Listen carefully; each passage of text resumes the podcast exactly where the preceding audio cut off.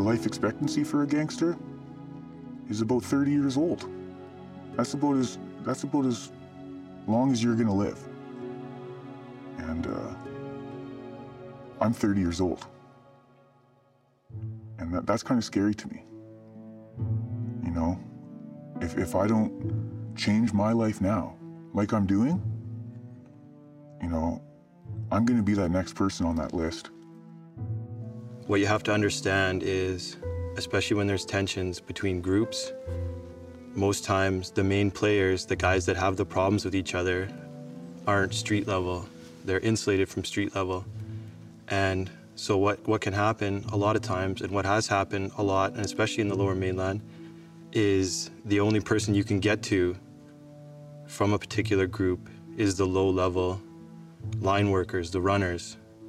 And there's been lots of cases where some kid trying to make an extra 150 bucks for eight hours of work driving around ends up with a bullet in his head, dumped off Clearbrook Road.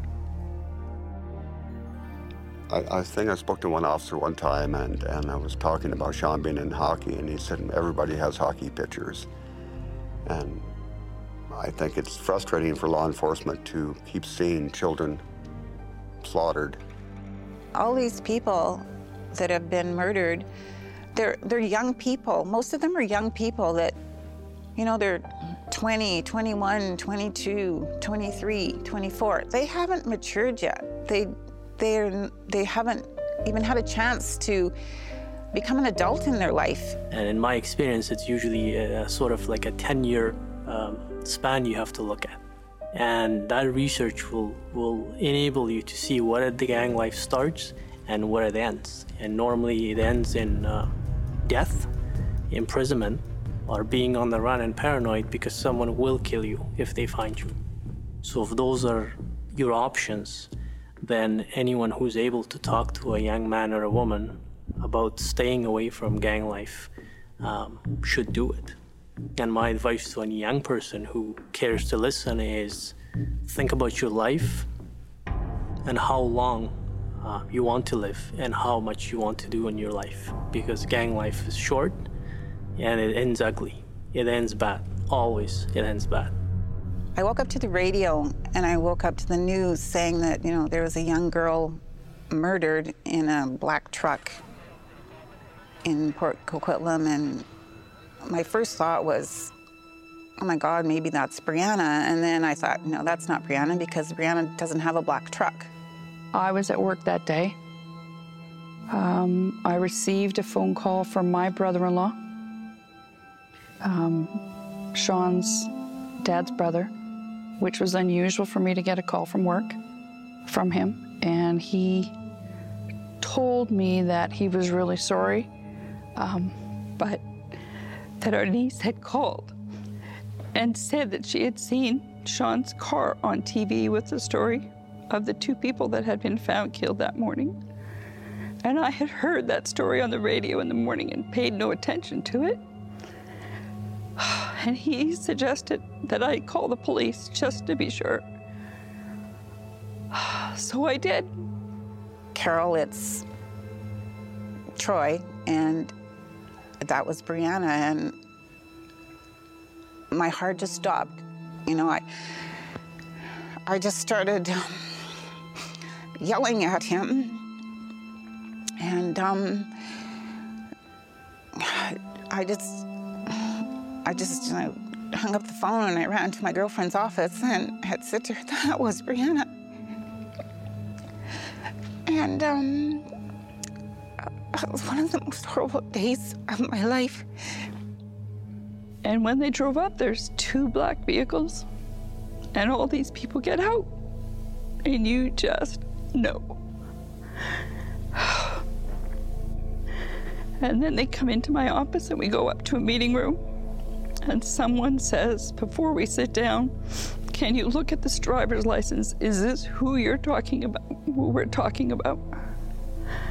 And they show me Sean's driver's license. Just turned 21. March.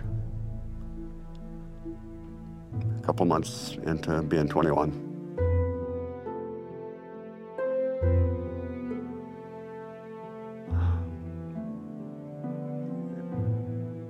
It was a time that uh, I, I can't uh, put into words.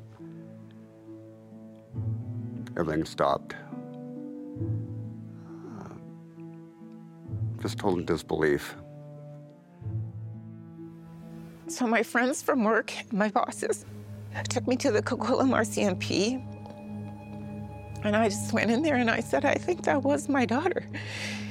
And um, that was how I found out I lost my little girl and my friend because of her involvement with drugs and those people that she out with. And um, uh, that was the day that the sun doesn't rise in my life anymore.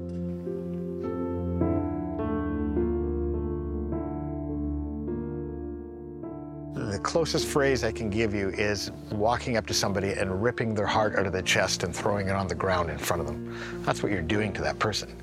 Uh, the, the thought that your child has been killed, uh, even, and, and even then the thought that there's guilt about how you've raised a child and, and what you did wrong, and the thought that, that that it, it's not some just random accident, but it, but somehow it's this horrible, evil world that they were involved in that's, that's led to it. it there, there's no, there's, there's no, where does that parent go? Where do you, where do you take your mind to find solace after that happens to your child? Uh, this person that you raised and, and watched go sideways and prayed for every night, and then they're dead. That, that's just not a day I want any parent have to go through. I don't want any child to put their parent through that. It, it's not. It's it's not something anybody should have to go through. You know, like my best friend, you know, he's not coming back, you know. He's supposed to be the best man at my wedding, and know, I'm getting married this summer, and he's not going to be there. And uh, that breaks my heart.